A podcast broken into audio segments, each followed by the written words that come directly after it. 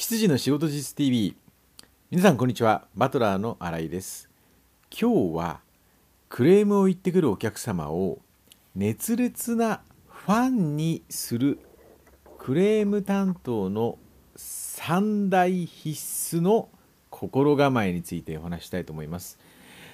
この動画を見てらっしゃる方の中にはクレーム担当あるいはですね何かこうお客様からクレームを受けるような立場の方営業マンであるとか販売担当者の方であるとかあるいは接客お客様相談室といったですね方々がいらっしゃると思うんですがこういう方々つまり皆さん担当者の方ですねどういう心構えを持ってクレームに対応していけばいいのか。でクレームっていうのはチャンスなんですね実言うと。お客様はもちろん悪いことを起こってですね怒ってらっしゃいます。しかしこのクレームをいかにチャンスに変えてそのクレームを言ってきたお客様をファンにしていくことができるか。これはクレーム担当者の心構えで全く変わってしまいます。ですのでこのお客様をファンにすることができる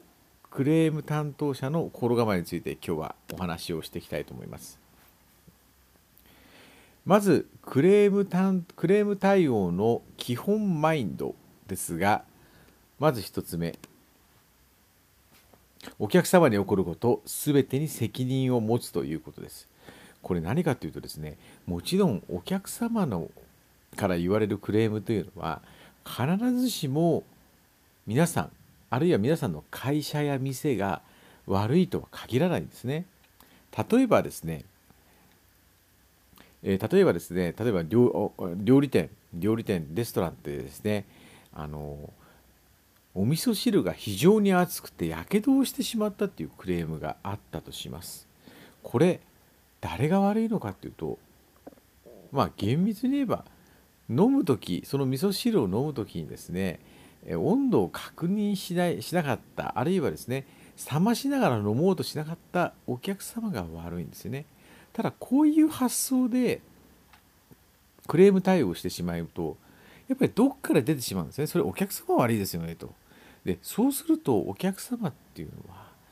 逆にそのクレームに拍車がかかってモンスター化してしまうんですね。ではなくてこのお客様に起こること全てに責任を持つという発想であれば例えば熱い味噌汁を飲んでやお客様がもう舌をやけどしてしまったといった場合であればあお味噌汁を提供する前に熱いのでお気をつけてお気をつけくださいというですね一言を言うようにすれば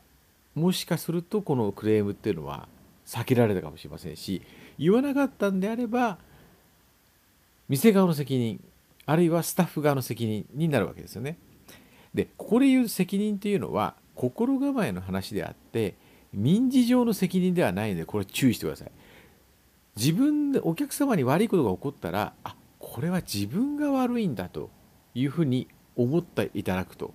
いうのがここでのポイントです。例えば他にもですね、えー、例えば割引のクーポン券を持ってきたと。でもクーポン券を出したら期限切れで使えなかった。これは誰の責任ですかって言われたらこれも同じなんですね。一見そのクーポンの期限を確認しなかったお客様に責任があるとは責任があると思いがちなんですがこれはもっと店側の店側が全てに起こるお客様に起こることを全てに責任を持つという発想。つまりお客様にそういう勘違いをさせない。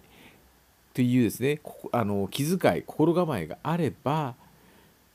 例えばクーポン券を渡す時に期限は11月末日までなんでお気をつけくださいっていう注意が言えたわけですよね。これがお客様に起こること全てに責任を持つという発想なんです。こういう発想でいけば例えばクレームそういうクレームをいただいたら「あお客様申し訳ございませんでした私どものクーポンをお渡しする時の説明不足で」っていう言葉が出てくるんですね。もちろんお客様の中にはそうよそうよと思う方もいらっしゃいますが良識のある方であればそうだよくよく考えると自分が無茶を言ってるなと思う方もいらっしゃるんですね。これがやっぱりフレームのポイントでございます。クレームの対応ポイントのポイント、クレーム対応マインドのポイントです。で、2つ目。2つ目なんですが、積極的に取り組む姿勢を示すとですねクレームというのは嫌なことなんですね聞いてる側からするとこの発想でいくとああ分かりました分かりましたと。すいませんでしたってこう謝って済まそうとする。そうすると今度は何かというとお客様はお前謝って済むと思ってんのかっていうふうに言われちゃう。あるいは思ってしまうわけですね。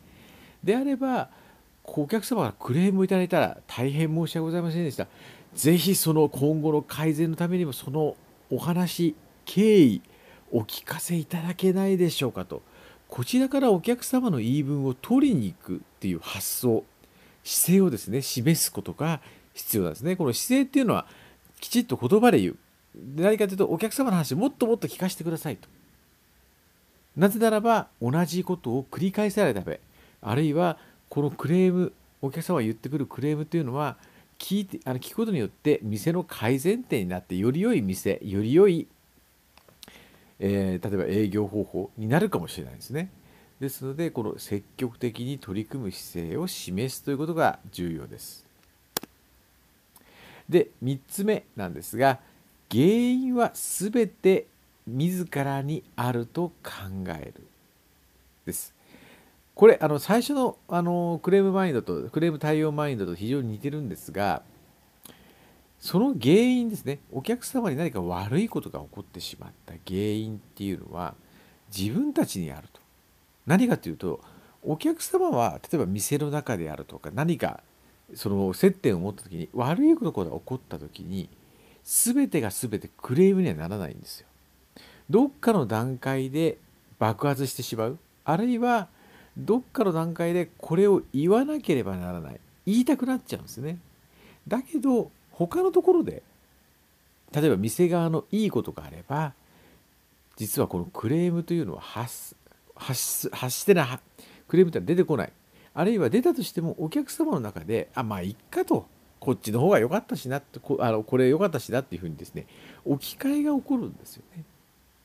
ですのでクレームを言おうと思わせたって思わせてしまったこと自体が自分たちに原因があるというふうに考える。この発想が必要です。例えばですね笑顔が足りなかったとかスタッフ販売販売員のですね口調がちょっと冷たかったとかそういったことが実は積もり積もってたまたま嫌なことがあって地雷を踏んで爆発してしまうっていうのはクレームでよくあるパターンなんですよ。であればもしかするとお客様と接する時の笑顔が実は足りなかった。あるいは言い方が良くなかった。イントネーションが良くなかった。口調が悪かった。言葉の選び方が悪かったこう考えると自分に全て自ら自分自分その店にですね問題があるというふうに考える。そうすることによってより良い店作りあるいはより良いお客様への対応というのはできるようになってきます。ですのでこの3つのクレーム対応マインド。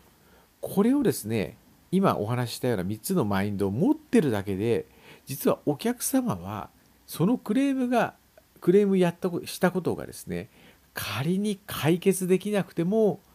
その店に対していい印象を持つ気持ちがプラスになるんですね。で結果的にその方はそのお店あるいはその方のですねファンになっていくということになってきます。ですのでクレーム対応というのはこれはお客様を熱烈なファンにするチャンスなんですね。じゃあどれぐらいの割合で熱烈なファンになるかっていうのはまたちょっと違う動画でご紹介をしていきたいと思います。もしこの動画いいね、まあ、役立ったと思ったらですね、えー、いいねボタンを押していただければと思います。でまたこれこの動画できる限り毎日え更新をしてきますのでその見逃さないためにもチャンネル登録をよろしくお願いいたします。質問とかあるいはこういうことをもっと教えてほしいというですねことがあればコメント欄に書いていただければと思います。ご清聴ありがとうございました。